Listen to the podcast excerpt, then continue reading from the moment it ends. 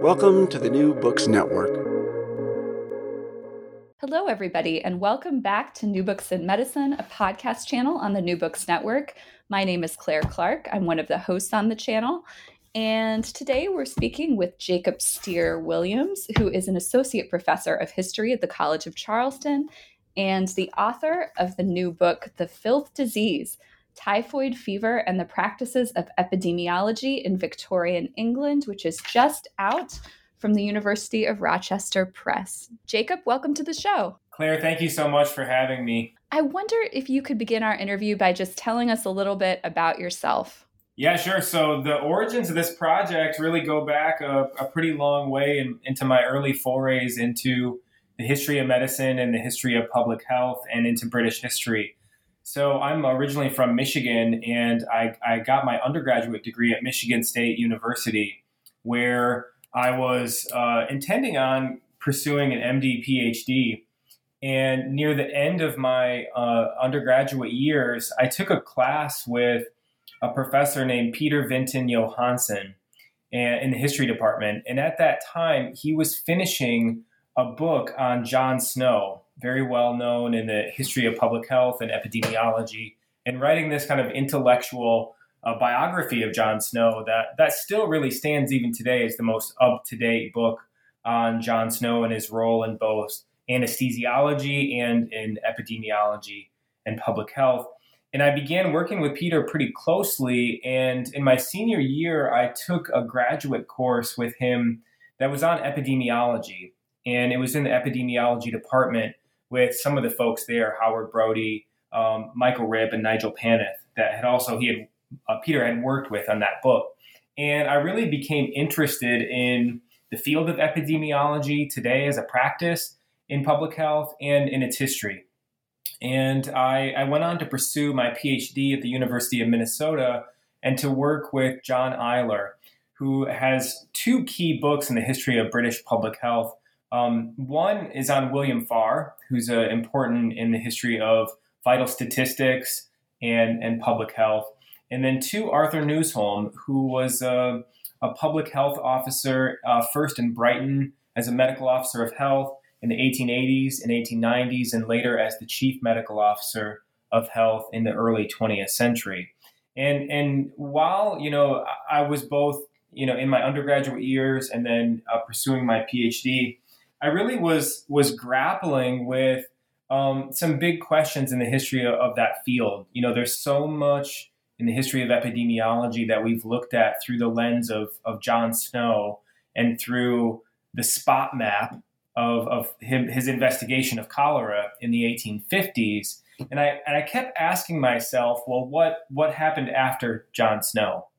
So many people have seen John Snow's work as this foundational moment in the history of public health, but I began asking myself in graduate school, well, what happened after? And that's where this book, the origins of this book, really lie, is with that real basic question. And it led me to the history of typhoid fever. Cholera last struck in pandemic form Britain in 1866. And thereafter, while cholera was a continuous threat, British public health officers, they looked at home to other infectious diseases to answer etiological questions about disease transmission in the community and to grapple with the implementation of public health infrastructure and changing everyday habits of people in the environment. And they did so largely, I came to find, through focusing on typhoid fever as this emblematic disease of public health reform. And so the filth disease, can you tell us a little, it grew out of, this is the work you've been doing your whole career, you wrote a dissertation, you've written a bunch of articles. Tell us about how the book kind of fits into your body of work. And can you tell us also sort of where'd you get the title? Yeah, so the filth disease, it's filth is this, for anyone who studied 19th century history, filth is this wonderful category of a word that is used so much in the 19th century. It was in the 19th century both a descriptive kind of word about urban environmental degradation And it was a moralizing word about middle class respectability and the sort of failures of the impoverished poor, particularly the urban poor. The Filth Disease, and where I take the title of my book, is from a report by Britain's, one of the most well-known and the leaders of British public health in this time, John Simone. Simone is one of the most fascinating characters that I've come across in the history of British public health. He was at the center of so many public health debates in the middle decades of the 19th century. He was the first medical officer of health for the City of London in the 1840s. After Edwin Chadwick, who will be familiar to anyone who's studied the history of public health, after Edwin Chadwick's failed leadership at the General Board of Health, John Simone took over sort of in this first public health post for the nation. And he spent about 20 years until the mid-1870s trying to figure out and grapple with a really fascinating question to me. How does a small central bureaucratic office made up of doctors look over the health of a nation? And there was no blueprint for that for John Simone in the 1860s and in the early 1870s when he tried to do that. And so my book, The Filth Disease, takes its title from one of Simone's annual reports for the medical office of the local government board from 1874. It was the Central Health Office. Simone, what he had done is to gather a group of like-minded doctors. Simone himself was trained in pathology and was a surgeon, which makes his story even more interesting in some ways, that he became the sort of leader in British public health. But what I think he keenly recognized in the 1860s was if a nationwide system of public health was going to work in Britain, he needed people that were experts and really burgeoning experts in the study and the interest of what we would now call epidemiology, but of what was not really called epidemiology at that time, but came to define what we mean by that term as both a discipline in its 20th century sense of that word, of even today, but really in the 19th century as a set of practices.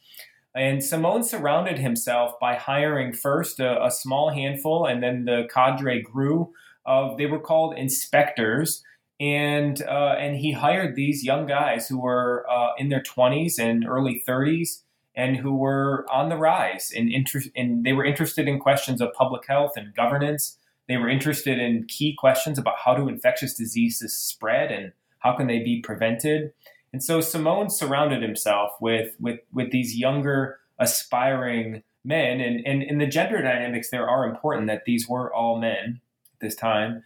And Simone's system of how he thought public health should operate was that any time that a local area, a town, a village, a hamlet, would have an outbreak of any infectious disease, he would send one of his inspectors to do this, Sherlock Holmes-like investigation by themselves.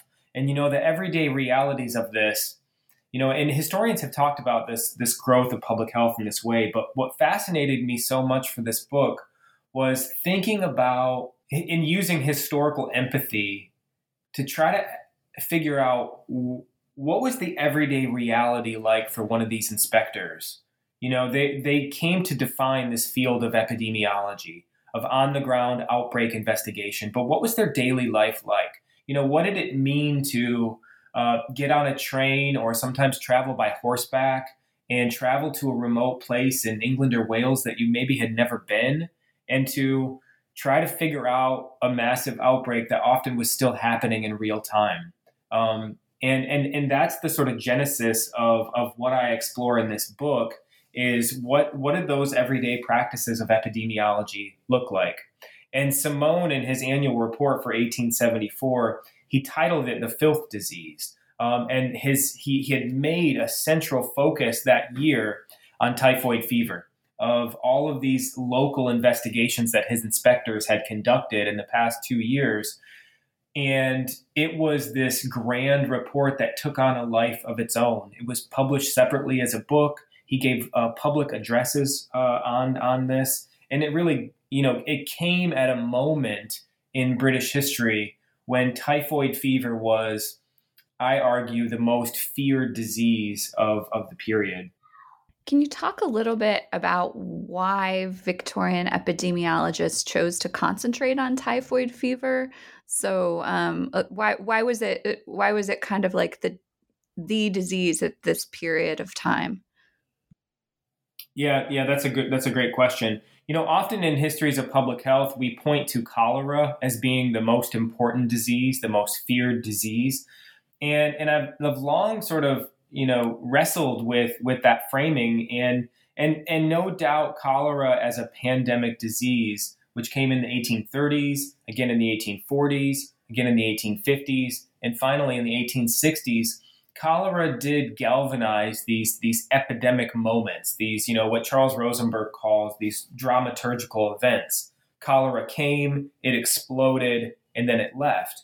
And as a result of that, we do see this explosion of medical literature, of Gothic literature surrounding cholera. But in non-cholera pandemic years, where public health authorities turned their attention was to more everyday infectious diseases. And typhoid fever, a food and waterborne disease of the Salmonella family, whose epidemiology is very similar to cholera, it really did galvanize the attention of public health authorities across Britain because typhoid was their everyday problem. If cholera was something that could come in and could wipe out Britons in a short amount of time, typhoid was the disease that was always there. Charles Murchison, who is one of the most famous physicians in all of Britain in this time, he called it the endemic disease of England. And typhoid was a disease that we, in epidemiological terms, we talk about as fulminating.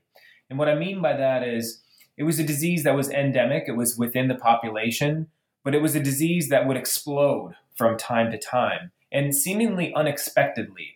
So you would see 500 cases here in 1 month. Later, you might see 30 cases in a small village. You might see an explosion of 1,000 cases, but it seemed very unsystematic in its distribution. And that really puzzled the first group of public health officials who by the late 1860s and the early 1870s, this period when the debates over the cause and the communication of disease, what came to be called the germ theory, were really exploding in Europe and in North America in this time.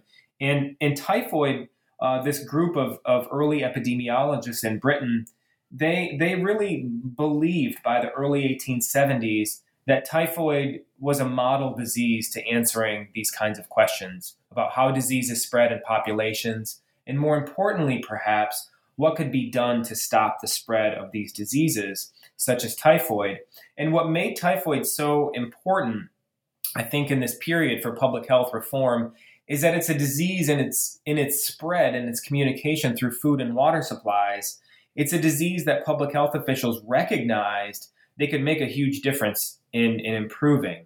And so, for example, water delivery systems in this period were widely disparate. Sewage removal systems were completely inconsistent from town to town, from urban to rural, and there was no systematic whole-scale approach and no single approach to public health reform at an infrastructure level.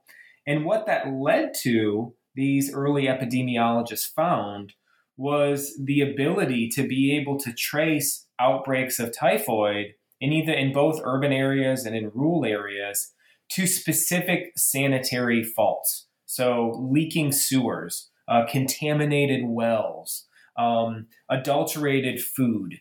And so it was the type of reform that was both specific but widespread at a urban ecological level. And I think that's what made typhoid such a pivotal disease. I mean, in any given year, typhoid wasn't the number one killer of Britons. It was usually in the top 5. So it wasn't an insignificant disease threat, but it was a disease, I think, that Victorian public health officials believed they could make the most impact on the community through focusing on. Because they could find the sources in this way. Yeah, that's right. And that's where this field of, you know, epidemiological practice, you know, today we talk about the field of epidemiology being the cause and the study of the cause and the communication of of disease. And epidemiology in its own history has, in the course of the 20th century, become focused increasingly on complicated statistics and on modeling. But the heart of epidemiology and its origins, and I would even argue this is something that continued into the 20th and even the 21st century, is this study of outbreak investigation, the sort of daily grind, as we might think about it, of trying to, in moments of crisis, not unlike, ones that we have experienced in this past year with COVID-19, of being smack dab in the middle of an outbreak and trying to unravel the threads of how an outbreak spreads. And epidemiology in the late 19th century and even today, the heart of it is really trying to unravel those questions. Well, I'd like to start with the way that once you get through the introduction, you open the book and you tell us that this history that you're telling is less about what typhoid actually was biologically, in the sense of what is the disease that people really had and can we retrospectively diagnose it, and it's more about what typhoid meant to Victorians from around 1830 until about 1900. And the royal family is actually really sort of important in helping to shape this meaning. And I wonder, that's how you open the book. And I wonder if you could tell us a little bit about that, how that happened. Yeah. In writing this book, I had to wade through some epistemological questions that I think any scholar who studies disease in the past has to grapple with. And what I mean by that is something very simple, but as you keep thinking about it, it gets utterly complex, which is to say what we call typhoid today, part of this, the most virulent of the Salmonella family of B. typhosis, Salmonella typhi, was not something that was named in the 19th century. And what we know as the biological reality of typhoid today certainly existed in the 19th century, in the period that I'm writing my book about. But what the Victorians called typhoid, particularly before the discovery of B. typhosis in the 1880s, but even after that bacteriological discovery, what they called typhoid was not necessarily what we call typhoid today. And I'm, in an early stage in this project, I just made a decision that I'm not particularly interested in that biological history of what typhoid really was in this period. I am more interested in the sort of cultural ramifications of what the Victorians called typhoid and what did it mean to them. And what's so interesting about that story, typhoid as a name originated, it actually goes back to France and the explosion of the study of pathological anatomy, and in Paris in particular in the 1840s. And out of that moment of this explosion of interest in seeing patients from the symptoms they present in a clinic to then opening up their bodies and then what do you see pathologically, which has been, of enormous interest to historians and philosophers of medicine.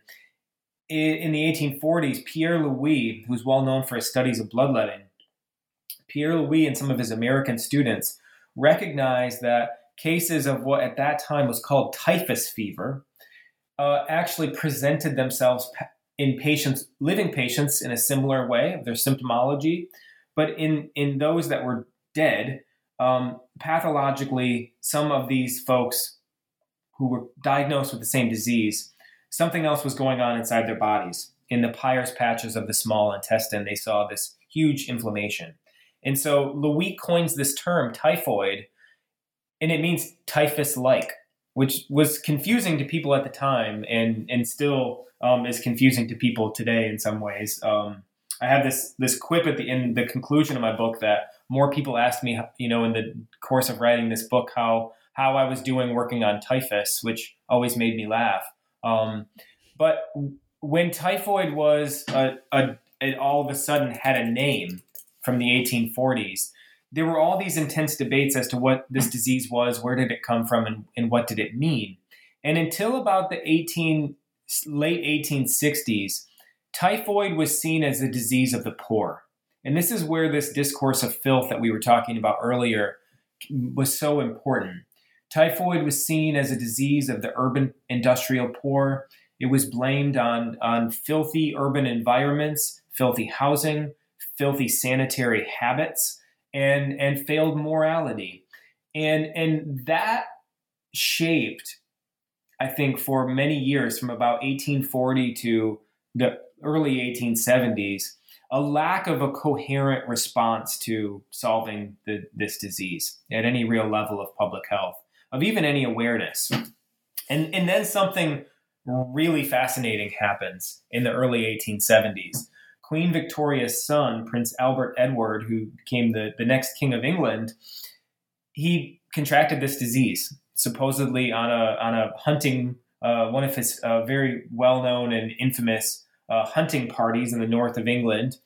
He comes down with this disease and he's on his deathbed for months. He goes to their family house in Sandringham, and it's the story in all of Britain, the front page headline news, daily telegraph messages, daily handbills being spread throughout urban cities 3 times a day.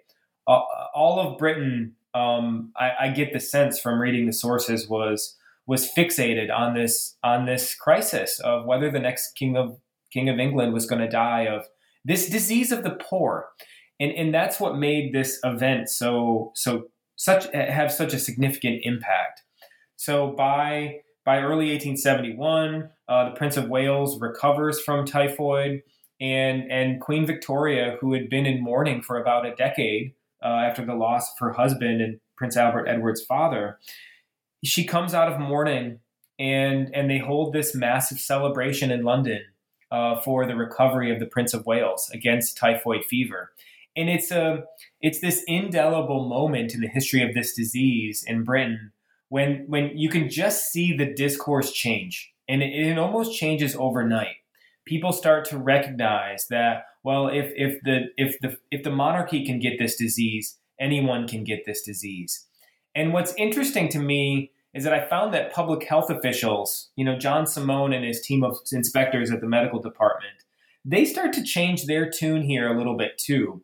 And they start to ask some different questions about their investigations. They start to switch to not just investigate, outbreaks of typhoid in urban city centers, but they start to look at outbreaks of typhoid in suburban areas, in middle-class homes, in upper-class homes. And what they find is pretty shocking to them. The first big improvements in household sanitation, so the bringing of water closets into upper-class homes, and eventually piped water supply into both neighborhoods and then into homes, those were seen as progressive developments. Those were seen as positive goods in solving real issues of water supply and sewage disposal. And most of those came from the etiological belief in the 1850s and 60s that diseases were mostly spread through contaminated air. And that's something that Chris Hamlin and a number of other scholars have explored. And in the 1870s, after the Prince of Wales almost dies from typhoid, what these early epidemiologists find is that all of these so-called progressive sanitary technologies that the middle and upper classes had installed in their homes were completely faulty, that they were actually the reason that in so many outbreaks of typhoid fever were happening. And so you see this shift.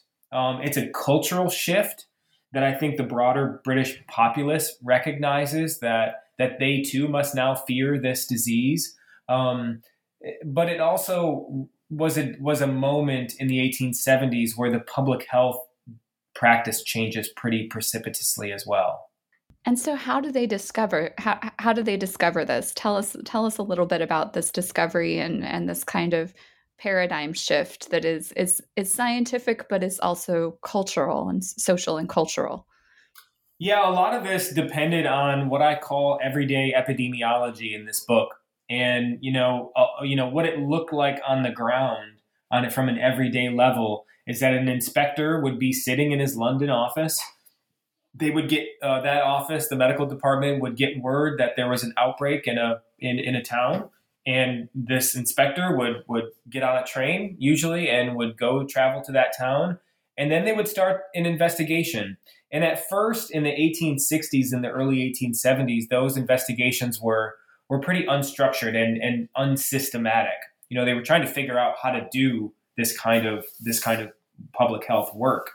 But by the mid 1870s, when I really see this all changing and becoming more systematic, the methods of outbreak investigation that came out of that office and that were spread through various networks of public health in Britain and in North America and in wider parts of Europe, they start to coalesce. So, for example, a local inspector would show up to a town, would consult with local doctors, would consult with local town officials, would ask the medical officer of health for that town about the earliest cases. And they tried to unravel, and here's what made this sort of work so much like detective work, is they tried to establish who the earliest cases were. In the 19th century, they called this the index case, you know, the first established case of typhoid in an area. And then they tried to work from there. Where did the case come from? Was it an imported case? Where had it been imported from? And how did it spread through the community? And often in the search for this index case, they often would find faults with either some aspect of sewage supply, sewage removal, of piped water supply, some form of contamination. And they found this out through diagramming, through disease mapping, the kind of spot mapping that John Snow is very famous for. But they did it through a whole host of visual technologies and experimentation of testing water closets in homes to seeing where they go in relation to a well, digging up those pipes and literally finding the exact point in a sewage pipe where outside of a home it had been broken or defective or faulty, and seeing the very specific ways in which someone sick with typhoid could flush their contents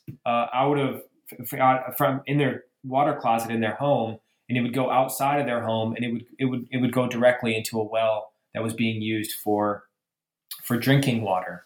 And in this way, the 1870s, I sort of think about it as a snowball effect.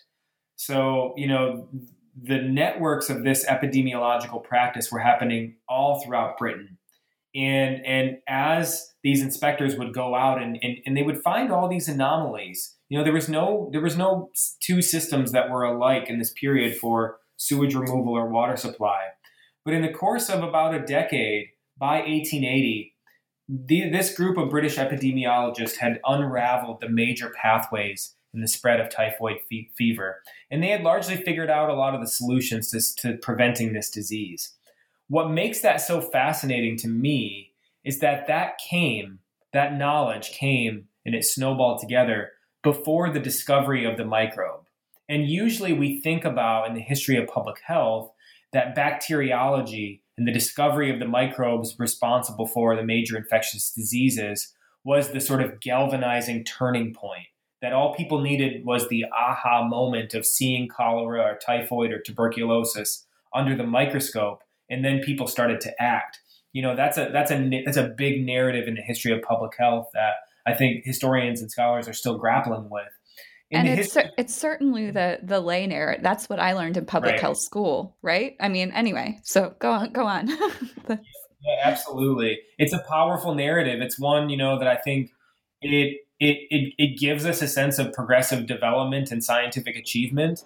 And it's something that is, philosophically, it's something that's visual. It's something that, you know, contemporaries could point to, and they could see the unseen. And there's powerful rhetoric around bacteriology and the germ theory. But what I found in researching and writing this book was that that narrative does not hold up for the history of typhoid fever in Britain. It may hold up for other diseases and in other places, but in this story, it really doesn't. So much so that when the two successive discoveries of the bacillus for typhoid fever in 1882 and then followed up in 1884 with another confirmation, the British epidemiologists who hear this news from continental Europe, they just say big whoop. And they had assumed that typhoid was caused by a microorganism. It was spread in food and contaminated food and water supplies. And they had spent 15 to 20 years already unraveling that problem to the extent to where the bacteriological discovery of the bacillus was not really a big deal to the first generation of these epidemiologists who had studied and studied the sort of pathways and the communication of this disease. So if the discovery of the bacillus, if the rise of bacteriology doesn't change what typhoid is, because you talk about it from 1830 up until like 1900, the turn of the 20th century, what does change the way typhoid is understood? Because the typhoid you're writing about lasts in this period of time, and then it goes away, or its meaning is altered. So if it's not bacteriology, what is it? Yeah, that's a great question. And and here's where part of the heart of this project is a cultural history of disease, of changing disease meanings, both to within the scientific community, but then more broadly within the populace. And so typhoid, from the period when it had a name by the 1840s until about the 1880s, we can see that typhoid meant a certain thing. It was a filth disease. It was spread, most people argued, through air and water, and most people saw it as a repose of the poor. But by about the 1870s, with the royal family getting it and more news of outbreaks amongst the upper classes, it became just sort of seen as a disease by 1880, right on the cusp of that discovery.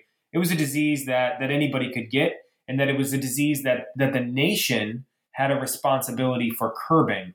And my argument in this book is that by 1880, typhoid was the model disease for all Britons. Not just for politicians and not just for public health authorities, but for all Britons who wanted to see public health as a kind of social good, who believe that public health should be something that has a central national kind of arm, but also has municipal local arms. And in the course of the late 19th century, Britons began to overwhelmingly, I would argue, although there certainly was pushback at times, as I show in this book, they began to believe in the power of public health to solve urban environmental problems.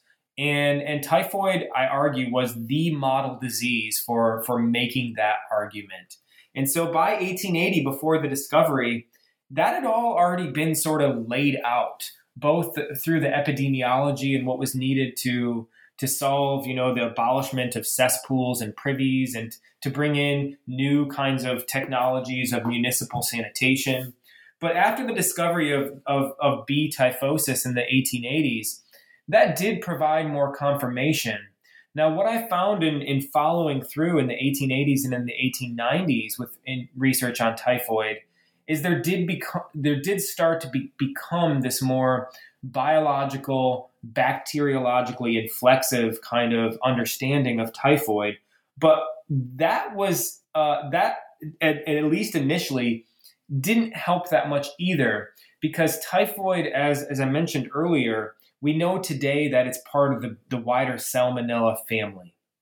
And so at a bacteriological level, the early bacteriologists of the 1880s and the 1890s, they were most likely calling typhoid a whole bunch of what we now would call the Salmonella family. And so in the 1890s and in the first decade of the 20th century, there was this explosion of research by bacteriologists and by folks who I think we can rightly call early ecologists, who wanted to understand what is this family of the what came to be called the Salmonella family of microbes, one of which presumably they thought was typhoid fever, but there were some allies that came at first to be called paratyphoid A and paratyphoid B. And that research initially in the 1890s did very little, I argue, to impact everyday public health decisions. And it makes sense. So, you know, these epidemiologists who were still working in the 1890s and in the early 20th century, they were going out when outbreaks were still happening in real time. And they were trying to unravel the spread of a disease in a local area in that real time while people were still sick and dying. And the bacteriologists, you know, in order for bacteriology to make an impact on that, it had to get better at it, at the science. And so often while these epidemiologists were on outbreak investigation, they would send a sample of water or of milk or, you know, usually water or milk or some other food. They would send it to a lab, but usually back to London. And it took time for that bacteriological analysis to even come back. Sometimes it would come back as a confirmed case of typhoid, but often because of the time lapse and samples traveling, so an infrastructure problem, and just because typhoid was a tricky subject for bacteriologists. It was a tricky subject of the laboratory. It was easily confused. It was difficult to stain in that period. So there was a lot of bacteriological uncertainty to the extent to, you know, even around 1900, most public health officials still put more faith in epidemiological kinds of lessons than they did to bacteriological reports of confirmation. So before we move on to the ending, which contains this sentence that I found really striking and want to talk to you about, I wondered if you might tell. You wanted to tell us a little bit about the British experience in the colonies and how that affected the production of knowledge around typhoid. Yeah, certainly. So, you know, typhoid, as I mentioned earlier, was a disease that, you know, it was called the endemic disease of England. You know, most British people and public health authorities, they thought of typhoid as a local disease. They certainly recognized and they heard that typhoid, yes, was there were outbreaks of typhoid in other places in Europe and North America. And there were these big networks of infectious disease research at this period. However, it took until about the 1880s for British authorities to recognize that typhoid fever was a global disease, and it was patently denied, for example, by authorities until the 1880s that typhoid could strike indigenous people across the British colonies. And I found that to be super fascinating in the course of writing and researching this book, how the bigger and broader politics of race and racial science played into the framing of this disease. And one of the ways that I got into researching this, and it sort of falls in the latter part of this book, is that the single largest outbreak of typhoid fever, it happens in the late 1890s and the early 20th century during the South African War. And so as I sort of was early in the project following that outbreak in South Africa, I sort of discovered that there were all these intense questions about whether typhoid was just a disease of Europeans or whether typhoid was a disease that could strike anyone. And those politics of framing typhoid as either a European disease or a global disease were really important for questions of the empire, because the group of epidemiologists who were trying to study typhoid, you know, they were often military surgeons throughout the empire. Many of them came to the conclusion, using the tools of epidemiology that were pioneered at home in Britain, they came to the conclusion that, yes, indigenous people could get typhoid. But that put them in a tricky position politically, because what they realized is that the spread of the British Empire was spreading typhoid. And that was a political calculus that many people at the time were not comfortable with. And so you see all these what I call typhoid denialists in chapter 5 of my book, folks who until the 1890s in some cases, well after bacteriological confirmation of what this disease was, biologically speaking, they denied that typhoid was a global disease. They denied that typhoid was a disease of indigenous people. And so this racial politics, I argue, was really important, not just for the history of public health and the direction of the empire, but really in the British mind for thinking about the global spread of disease. And I'll give you an example of that. We often talk about, Britain's role in tropical, the emerging field of tropical medicine in the late 19th century. And we often think that was studying diseases like malaria and yellow fever, sleeping sickness. In the late 19th century, typhoid was often framed as a tropical disease as well. That should tell us something really important about the way in which that disease was framed, and how the framing of the disease as either a disease of Europeans or a disease of Indians and Africans and anyone who came into contact, frankly, with infected food or water supplies, that framing had big implications. Okay, and so, can you tell us what the implications were? Yeah, I mean, it's really about the implications were about this, the direction of the empire. What was the impact that the British Empire was having on the rest of the world?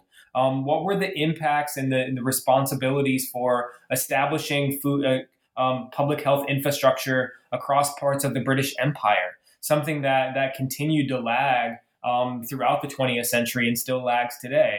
So there's a way in which, in the history of typhoid, in thinking about where this project ends for this book, typhoid by the early 20th century starts to decline across Britain, and just like it did across parts of Europe and North America in the global north.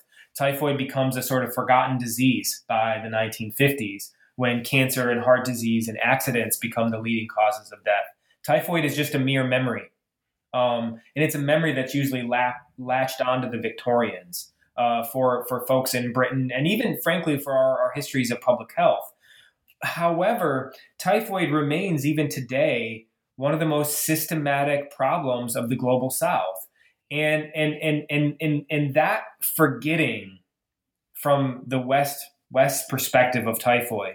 Typhoid is a disease that we don't have to deal with anymore because we have quote unquote modern progressive public health infrastructure, but that's not true of most parts of the global South even today.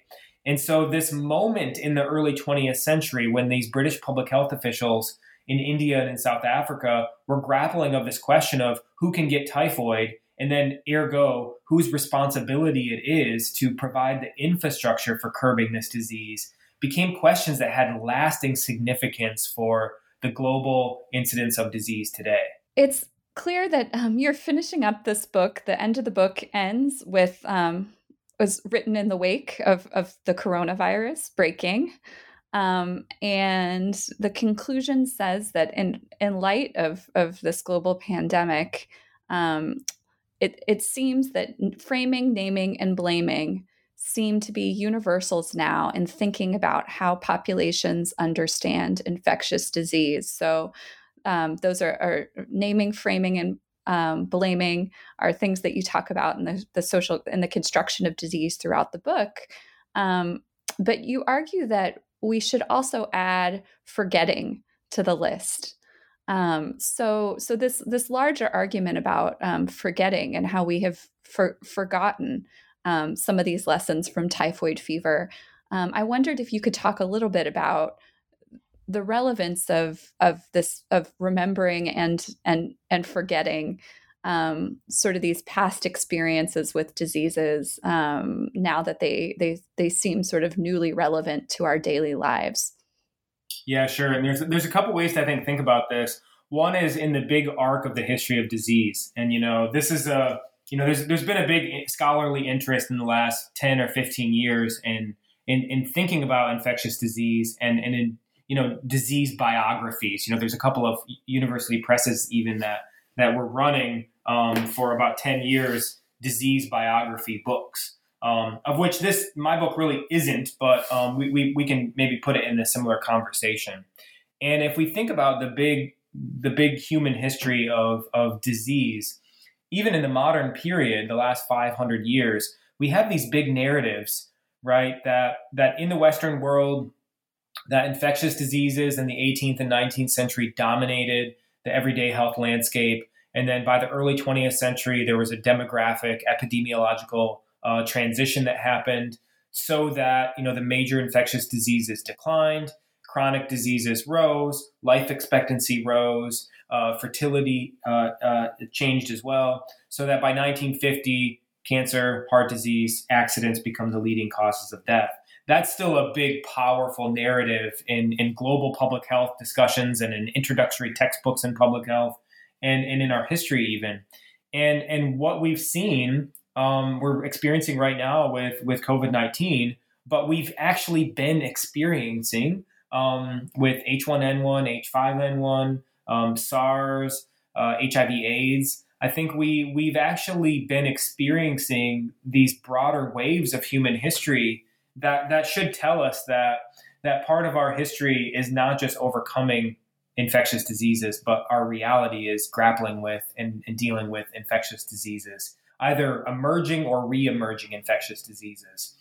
And what's been so interesting to me in thinking about this book, which I had to add that last line about COVID-19 after this book had went to press and squeeze it in as a kind of, you know, this book is coming out and then it is right as this pandemic is starting. But I had to say something. I felt like if I had the opportunity, and you know, typhoid is a disease, as I was mentioning earlier, that the West forgot about, but it wasn't a disease that stopped. And so, you know, the global South is still dealing and dealing with typhoid and trying to solve its problem with typhoid and cholera as well, and many other infectious diseases. And I, you know, one of my chief worries with what we're experiencing right now with COVID-19 is that, you know, in the West and the global North more particularly might be able to solve the COVID-19 problem at some level. But, you know, we're hearing even today with all this news of vaccine rollouts in the US and in Western Europe and all of this positivity around vaccines and, you know, I hear from my colleagues in other places in the world. I have a colleague in Nigeria, another colleague in South Africa, a couple colleagues in India, and the story of, you know, when they're going to get vaccines and reach any levels of herd immunity are just not on the same time and scale and geography as they are in North America and Western Europe. And what I really worry about, honestly, is that COVID-19 could just become another typhoid. It could become a disease that's endemic in the global South and a disease that virtually disappears in the global North. And I think there's some real ways in which scholars who study disease and disease history in public health have some real expertise to weigh in at a global level today for how we think about global health. Because so often we haven't brought in a lot of historical discussions to those big questions of global health and economic development that still very much shape the world around us pre-COVID, but I think, you know, living in now COVID-forward times that we're going to have to continue to grapple with. We're seeing it, like I said, with vaccines today, but larger public health infrastructure systems. So that's one big sort of forgetting aspect to this that I think this book weighs in on and can help us in ways that I really I didn't frankly see when I started this project. See what those bigger implications are, but COVID-19 is really put them into pretty sharp focus. The other big lesson about forgetting here that I think this book can help us to understand is, you know, this book that I wrote is set in a time and a place when, you know, it's alien to us now. You know, the Victorians are usually what most people today experience on watching, you know, TV shows or reading novels. And so it seems removed. But what's interesting to me in thinking about the relevance of this book today is that typhoid was the disease of the Victorian period in many ways. It was the disease that people worried about getting. It's the disease that their family members suffered from. It's the disease that they heard in the news every day. And in this way, we might not be experiencing typhoid, but we will always be experiencing infectious diseases, I suspect.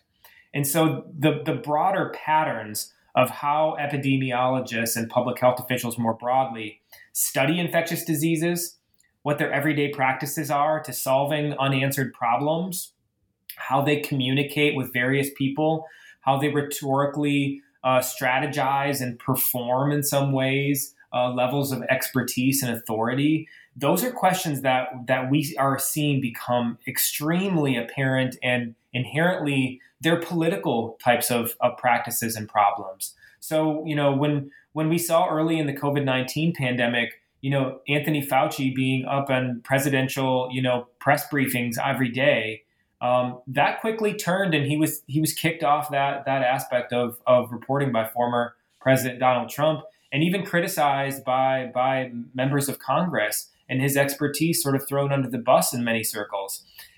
That, to me, speaks to what I write about in my book, about how public health knowledge is communicated.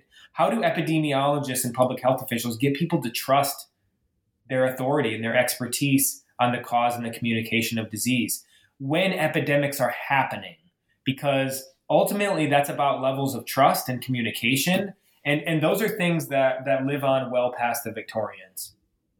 And Jacob, you have you've done a really wonderful job sort of translating your work into op-eds and public scholarship, and making the relevance of the history you spent so long, on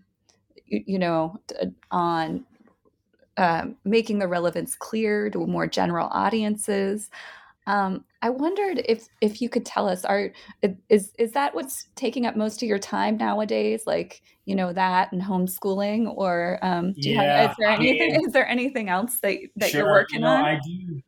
It has become, this year has been the busiest year of my life. And that partly is due to having little kiddos at home and, you know, trying to keep up all the other professional stuff that I'm doing. And, you know, having this book come out in the middle of a pandemic certainly has some silver linings. You know, it's gotten, you know, there's more interest in questions of public health and the history of disease. And so, yeah, you're right. I have felt, you know, a kind of onus and a responsibility in some ways as somebody that studies public health and epidemiology in particular, to try to get the word out that the humanities more broadly, and the medical humanities in particular, the health humanities, it has a real something to provide for us right now in this moment. And I think it's something that will continue as well. So, yeah, you know, I've been, you know, fielding calls by, you know, local reporters and, you know, trying to get out local stories about Charleston, and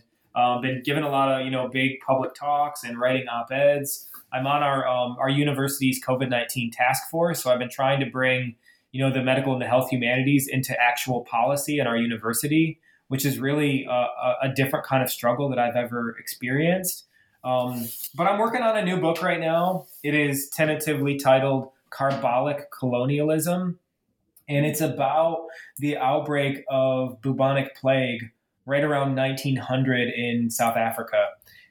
It was the last big outbreak of last big pandemic of bubonic plague that was part of what scholars call the third plague pandemic.